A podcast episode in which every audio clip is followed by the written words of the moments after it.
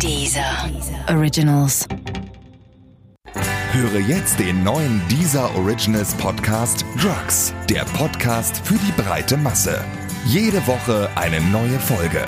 Jetzt auf Deezer.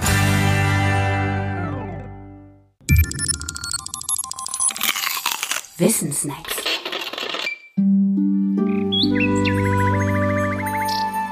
Die Bergpredigt. Die Bergpredigt ist einer der wichtigsten und zugleich bekanntesten Teile des Neuen Testaments. Das ist auch kein Wunder, denn nur in dieser Bergpredigt legt Jesus seine eigene, seine neue Lehre in Einzelheiten aus. Zudem findet sich darin auch jenes Gebet, das Jesus die Gläubigen zu beten gelehrt hat und das alle Christen unabhängig von ihrer Konfessionszugehörigkeit tatsächlich auch heute noch beten. Das Vaterunser. Die Bergpredigt ist ein Teil des Matthäusevangeliums. Ihr Umfang dort?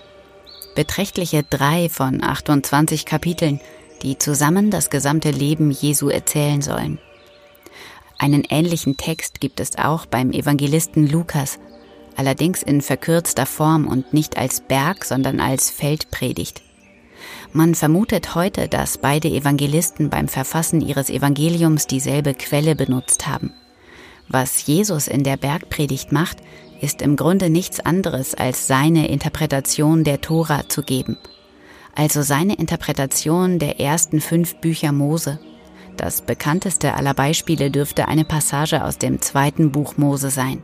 Dort heißt es im Kapitel 21, Abschnitt 23, Trägt eine schwangere Frau, wenn sie angestoßen wird von Männern, einen Schaden davon, dann gilt für das Strafmaß der Grundsatz Leben für Leben, Auge für Auge, Zahn für Zahn, Hand für Hand, Brandwunde für Brandwunde, Verletzung für Verletzung, Strieme für Strieme.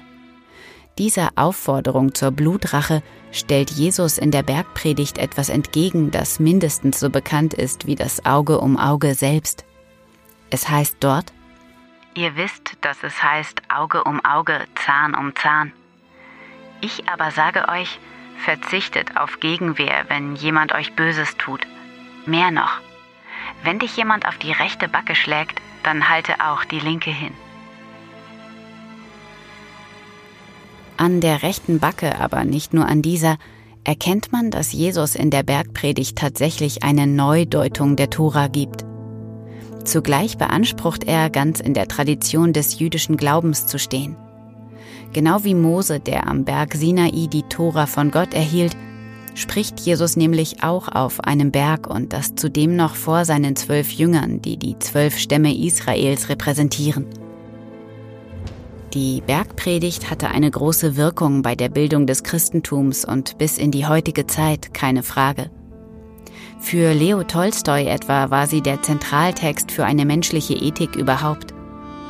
Freilich gab es auch heftige Kritiker an dem, was Jesus propagierte. Der prominenteste unter ihnen war Friedrich Nietzsche. Ihm war die rechte Backe zutiefst zuwider. Er sah in ihr den Kern all dessen, was er in seinen Schriften Sklavenmoral nannte. Aber das ist eine andere Geschichte.